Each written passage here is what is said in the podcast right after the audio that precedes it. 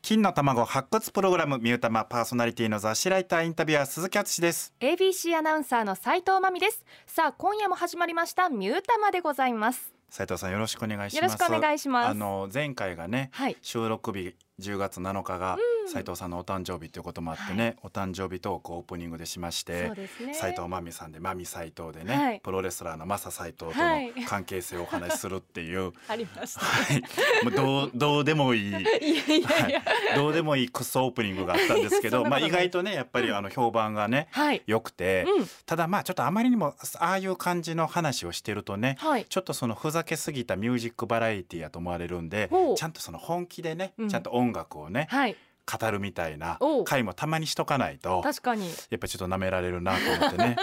はい、ずっと僕はマサ斎藤の話をしときたいんですけども 世代的にねそんな好きなはんい、です好きなんですよでそんな話を永遠してたいんですけど、はいまあ、今日のゲストにね、うんちょっとつながる話をということでねおおあの、まあ、音楽のジャンルの話なんですけどね、はい堅苦しくないんですけど今日は多分一つのテーマとしてジャズっていうのが出てくると思うんですけど、うんはジャズで言うと、うん今年は日本のジャズ界においてはうんちょっと忘れられない年になってて、ほうそれはなぜかというと、まあ、あまりいいニュースではないんですけど、うん日本のその代表するジャズサックスプレーヤー、はい時秀文さんという方がおられて、はいこの方は娘さんが時朝子さんって言ってはい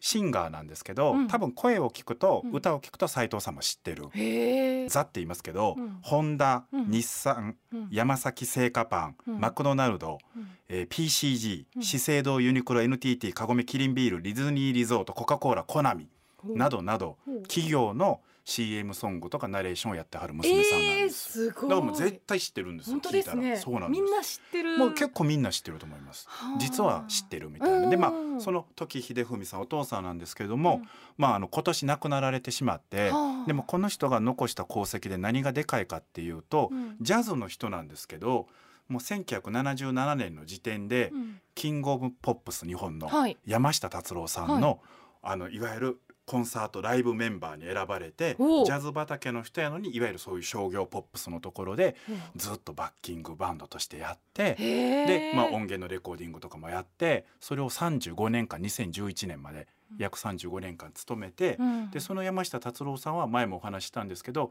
実はあのバンド出身っていうねうんシュガーベイブ出身で、ゴリゴリのクリスマスソングのポップスのイメージがありますけど、うん本人はいまだに1個目のバンドで挫折したことを忘れられなくて、はいどんなにいいポップスをやっても自分はロックンロールだっていう、言ってるっていいうだからロックンロールを目指して、うん、うんポップスやってる人のとこにジャズの人が来てるっていう、はいジャンルで言うとクロスオーバーではい、むちゃむちゃなんですけど、うんそういうの聞くとあジャンルってそんな小難しくねジャズっていうとちょっとね切ってなるじゃそなういででか。すすね。でロックっていうとちょっと怖いとかね、ね多分斉藤さんで言うとロックイコールまだ革ジャンやと思いますからそうそうそうイメージあります。そうなんですよ。でポップスっていうとこう楽しい対照的なイメージなんですけど、うん意外となんかその辺全部実はつながっていくんだよみたいな。だほうからそんな難しく考えずにね、はいみたいな感じでもうポップスみたいに楽しめばいい。もう全然楽しんだりです、うんでそこからあこれジャズやったんやってなったらそこで、うんあどんなねうんあのレコード CD になってるんやろみたいな聞いたりとか、はい。あ実はロックやったんやとかね、うんそういうのをこういわゆる掘っていくと楽しいっていうね、ほう今日は多分そんなジャンルの話なんかにもなるのではないかなと思います。はい。ということで ABC ラジオがインディーズおよび新人アーティストの音楽活動支援を行う X とタッグを組んで金の卵となるアーティストを毎週ゲストに迎えその魅力を発掘していくミュータマン今回のゲストはこの後すぐ登場ですではそのバンドの曲をお願いしますはい、えー今回は、えー彼らでございます、えーじゃあ一曲聴いてくださいマドモアゼルでジャンブルそれではミュータマ今回のゲストはこの方ですはい、バドマーゼルのえ僕はえキーボードのノリと申します。はいよろしくお願いします。お願おいします願いしますええーマドモアゼル、えードラムコーラス担当ニッキーです。よろしくお願いします。よろしくおよろしくお願願いいししまます。あのーはいちょっとね一曲目聞いてもらいましたけど、うんまた今までのミュータマとは違うねはい雰囲気のかっこいい大人な雰囲気でしたね。なぜ私がいきなりジャズの話をしたかっていうのがね、 はいよく分かってもらえたんじゃないかなと思いそうでますすけれども今流れてるこのねいやそうですよ曲キャディースプーンですね、ははい。こちらもすごくおしゃれでなんか今そうですよ本当になんだろうジャズバそーうでですよなんかそうでおすよ酒飲んでるような気分になるでもヤングですから、ね二人ともえ大学生はい大学生ですは い、はい。うん僕も 大学生大学生ですよね、はいでもえっと95年生まれと98年そうですねそれめっちゃ言ういやなんかね90年代生まれだと安心感な確くなかいにそうでですかすねまだそうそうまだ近いっていうミレニアム大学生が来るとちょっとやっぱりね、そうですねもうそうですもんいね。やにもうそうです2000年代の方がね。そうですうん2000年生まれとかも来始めてますもんいっぱいねいますもんだねう確かにんからちょっとねやっぱり我々なんか緊張するんですけそう80ど年代生まれとはい70年代生まれからしたら、 708090って いうあ、はい一緒って感じ一緒一緒じゃないんですけどね線の単位が一緒なだけ なんですそうねなんです1900が一緒なだけで安心するっていうそうですねこのカルチャー小心者感がねはいそうだからなんかこんなヤングな人たちがなんでこういうね、うんうんちょっとこうムーディーな音楽とかをねえやってんのかなみたいなのも非常に気になりますし、ねいろいろ聞いていきたいですよねバンド名が多分ちょっと表記があれですよね、そうですね難しい難しいですよね。そうですね。 MLLE って書いてるんですか、はいこれは。で MLLE ドットなんですけども、はいドドッットであのマドモアゼルうんとこれフランス語になるんですけどそも、うですねはいあの本来英語で例えばあのミスターだったりミセスだったり、はいああいう MR、はい MRS っていうのをフランスで言うとこうマドモアゼルっていうこの表記の仕方がお嬢さんっていう意味になりはまいす。はなるでほど。そこからちなあそこはちなんでないんですけいはいど、うん、もともとあのじ自分らのバンドのメンバーの行きつけの喫茶店であはいうんった、あのマドモアゼルというカタカナ表記の喫茶店があったんですけど、そこにもカタカナ表記なんですねそこはカタカナだし、ちょっとあのカッコつけてあのスペルいなるほでどちょっとアルファベットにしちゃなっるた。ほどミスターって言わずに MR にするみたいな感じそうですね。うん あミスターチルドレンのミスターがあでもあれは英語ですね。えそうあれは英語ですね。すいませそんこを。フランス語でっていうフランス語でっていうねフランス語でってまあ、そのあたりもプロフィール、はいタマフィールを見ていきたいと思います、2019年大阪の大学で結成メンバーはボーカルギターの藤野キーボードコーラスのノリベースコントラバスの佐藤ドラムコーラスの2期の4人となっていますバンド名は先ほどもお話にありましたが行きつけの喫茶店マドモアゼルにちなんでいますクラシカルかつおしゃれでファンキーな楽曲を RJP レトロジャズポップと銘打って制作、映画のような秀逸な異空間を届けるため精力的に活動していますということで今日はキーボードコーラスののりさんとドラムコーラスのにきさんに来ていただきました行きつけの喫茶店マドモアゼルっていうはね、い、でもああのニキさんはあんまりあれですよねよく行く本当ですか はい、もうなんかすどうごいですか毎日さああさっき打ち合わせの時にもうずっと下向いてましたけど喫茶店の話の時にのりさんのの行きりつさんだけもすごいねあのモーニングが美味しいっていうね話をしてくださいましたけどあとコーヒーが美味しいっていうそうねですねうんそうかうんでもまあ近くにあるはいあそうです。本当うにん大学の横にあるんであ。そうなかるほどなるほどなるほどぜひにきさんにも行っていただきそたういとですねぜひねまずちょっとそこからねそうですね、はい多分どのラジオ番組行ってもあそうですその話になる と思うはい、そうなんですよ。そうなんですよ。ここはもうここは全然いいんですけど、はい南の森町とかいた時はちゃん多分ちゃんとそこをね、はい、さあそれではマドモアゼルの魅力を掘り下げるためのコーナーに参ります斉藤のすぎるチェックマドモアゼルの皆さんには事前にアンケートに答えてもらい自分たちのアピールポイントを3つ教えてもらいましたそのアンケートをもとにバンドの魅力を掘り下げていきますまずは1つ目メンバー全員の音楽の趣味がバラバラ2つ目たまたまイオミュージックトライ1920でノミネート3つ目たまたま広島県福山市で行われたジョカフェスへの出場権をかけた大会で1位通過ということですけれども、まずは1つ目メンバー全員の音楽の趣味がバラバラということですね。はい、そうですね。うん一応まあ僕自身の趣味がまはあいジャズだったり、はい他ファンクだったりこうんう、まあ他にも小さい頃からあ普通にお綾香とかスーパーフライだったうりん、うん、世代的にこうそういそうホーうロですねックも聞いてきてはいるんですけど、はいやっぱりピアノが好きなのでやっぱりこうんうジャズピアノだったり上原ひろみピさアんノがはやってはった。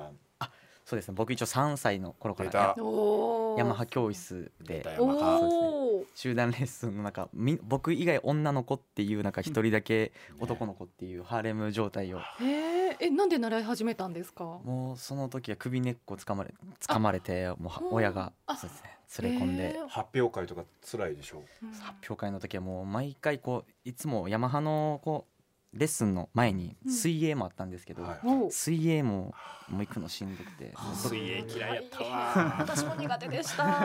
嫌やった。 そう結構じゃあいろいろ教育熱心なご両親のおかげでピアノもできるように。そうですね土曜日だからそこあってもう毎週土曜日が鬱な日だったんですけはどあ、まあ、こうやっぱり小学校6年生までしっかり習っていたらうんこう中学校になってからやっぱりピアノ男子っていうのがすごいフィーチャーされへるえ環境おーになって。あいいやんと思ったんですけど、僕はあの男子校に入学したので こういう機会もな報くわれず。報われず過ごしておりま何すのためにヤマハで。そうですね。あの発表会ね、発そう表です会しんどいって言いますもんね。 なるほど。あのりさんはそういううんジャズがお好きということですけれどそうですねも、ニキさんは。そうですね僕はあんまりジャズとかはあうんの聞かなくて、うんどちらかというとなんか海外のフはいュージョンって言われるはいはい友はい。情ようなジャンル、まあ、アーティストで言うと、うんえースナーキーパピーっていう、うあうんの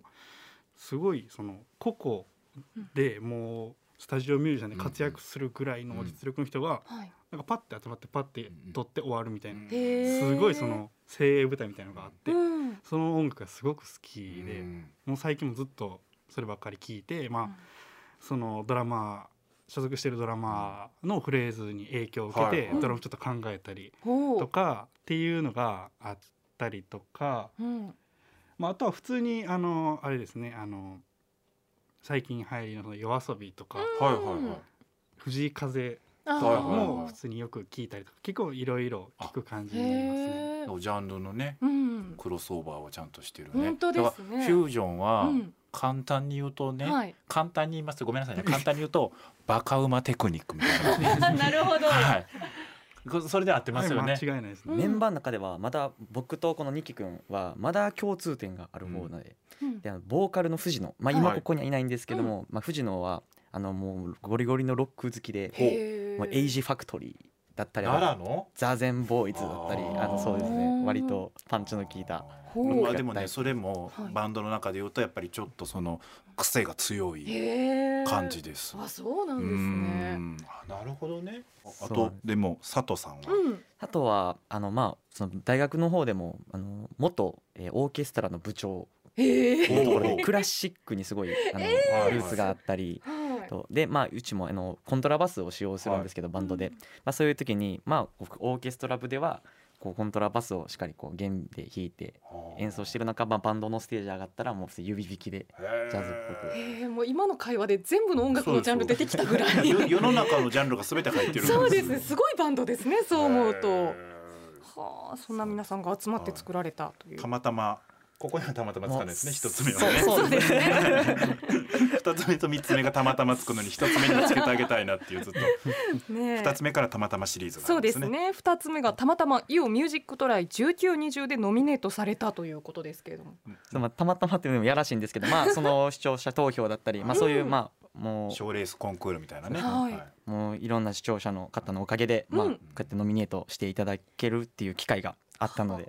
そうですたまたまっていう感じで おお、一謙応虚な。感じで、ね、いや、イオンミュージックトライはすごいですよ、はい結構な人たちも出てますかあらあ、ね。そうなんでだす、から、えー、わかりやすく言うと、うん音楽界における ABC お笑い新人グランプリみたいなもんです。登竜門じゃないですか。登竜門ですよえらいこっちゃじゃないですか、それ。えらいこっちゃですよ。そこをたまたまね、はいだってもうすごいことでございますすごいですよね。でまたたまたまシリーズで言いますと、広島県福山市で行われたジョカフェスへの出場権をかけた大会で1位通過されてるっていう。そうですねこれも、まあ、これはもうたまたまとでもねちょっとね一位通過からちょっとこれはもうあれが出てきますよ ね嫌な感じがねあんま言わん甘い方がいいかもしれない そうですねそ う ですなんでこの時代で。これはもうもう視聴者の投票のおかげではい上がらさせていただいて、へーまあ、三次審査とかではあのライブパフォーマンスとかで選んでいただいたんですけど、やもすごいですよ、ねこれいつですかジョカフェスはこれも2019年あのへーなるほどなるほどえ。えでも結成したてでってことですよあほんまね。やどっちそうですもね。本当に結成したてでという形でしたおーすごいじゃあここで、えー、一曲何か曲紹介をお願いいたしますはいちょっと2曲目に、あはい3曲目ですかね3曲目になるんですけども、はいじゃあ次「シンドローム」はいで最近ことリリースさせていただいたはい曲なんですけども、はい。まあ、こちら結構あの今までとジャズよりゴリゴリのジャズというよりかは結構ロックめに、ほううんえー作ったあの一曲となっております、はい。ぜひ聴いていただけたらとはい思います、じゃあちょっとかっこよくラジオっぽく曲振りなんかお願いできますかはいいきましょう大丈夫ですよえーそれではマドモアゼルでシンドローム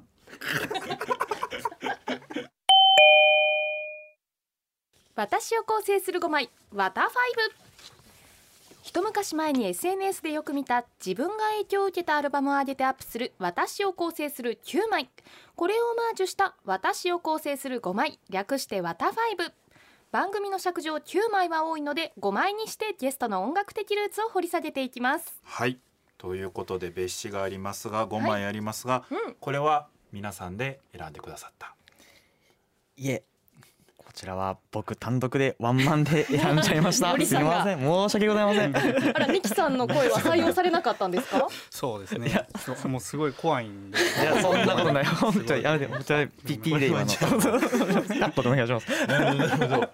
ど じゃあもうニキ君からしたらもう全く知らない5枚ですよね知らないそうですよね。なるほど。じゃあえっと一枚ずつ、えーはいタイトルコールとして紹介していただきますか。まず一枚目ご紹介ください。それではまず「サウンド・オブ・ミュージック」が1枚目になりはまいす、うん。一枚目。二枚目いきましょ2枚目がこちらディズニーのジャズアルバムで「ビッグバンドスイング」というアルバムになります、う。はい。 3枚目なんですけどもこちら「スーパーフライ」から「スーパーフライ」というアルバムにはいなっております、四枚目いきましょう。 4枚目はこちら上原ひろみさんでうん「えスパーク」のアルバムになっております、五枚目いきましょえ5枚目が、えークイーンさんクイーンから、えークイーン・ジェベルズうんになっておりまう。すなるほど。これはえっとニキ君が選んだやつではないっていう。はいなるほど。わかりました。じゃあこれまず、えーはい今週はい一枚ご紹介をばしていただきたいんですけども、どれをいきましょうか。えーそうですね一応、まあ、そのこちらのじゃあサウンド・オブ・ミュージック、はい映画「ムービートラック」から、えージュリー・アンドリュースで「はいマイ・フェイバリット・シングス」これはもうでもねむちゃくちゃ古い映画1965年とかですけども、はいでうん出会ったのとかはいつぐらいなんですか、そうですね小学校の頃に初めて、うんこのサウンド・オブ・ミュージックの映画を、まあはい家で実家で見させていただいた時に、うんこうなんてこう楽しい映画なんだろうともうミュージカルもそれも初だったので,、うんうんですごいこんだけ五感に五感、まあ、味覚とかはないんですけど収穫 と かはないんですけどもそうですそこに刺さってくるような映画で。すごい印象的になってでまた中高からまた改めて何回も見直すと、うんまあ、こういうエンターテインメントもあるんだなというところで。でまあ、もともとこの曲に影響を受けたというよりかはうんもともと映画だったりそういう映像もそうなんですけど映画が大好きで、まあ、そこからよくなるほ映像からインスパイアされて、うまんあ、その感情を曲に表現するというところからよく自分のインスパイアされる部分がうんもうソースがそこにあるので、まあ、映画好きっていう点でこちらのアルバムを提示させていただきましたど。にニキ君の顔見てみ て。そうですねニキす君ごい無感情な。どうどうでした。弁解させていただきますと一応グループラインでは促したんですよ。そうねそうね勘違いされたら困そうなるもんんですねよグループラインでは僕あの昨日あのお伝えしたんですけれども、その誰一応みんなの許可を取ってそうです代表でいいよっていう。何かいいなんかアルバムないっうんていうのはちょっと促してはいるんですけど、うん返答がなかったので、すごい怖くてもうなんかおニキ君の反撃しま いしょやーう。そう僕も選ぼうと思ったんでそすけれど選びたよラジオ出るんやから。例えばあのスナーキーパピーとかうすんごい好き好きなフュージョンね。うんうんを提示したらなんかうんあかんあかんみたいなもうなんかす ごい圧あかんとも何も言ってないんですけど無言の圧っていうんですけど急に喋り出した。感じて嘘言う時だけめちゃめちゃ喋りますそうですね 言いたかったもんね。せっかくやかほんらまにね。なかなかラジオもね。嘘だけ流暢です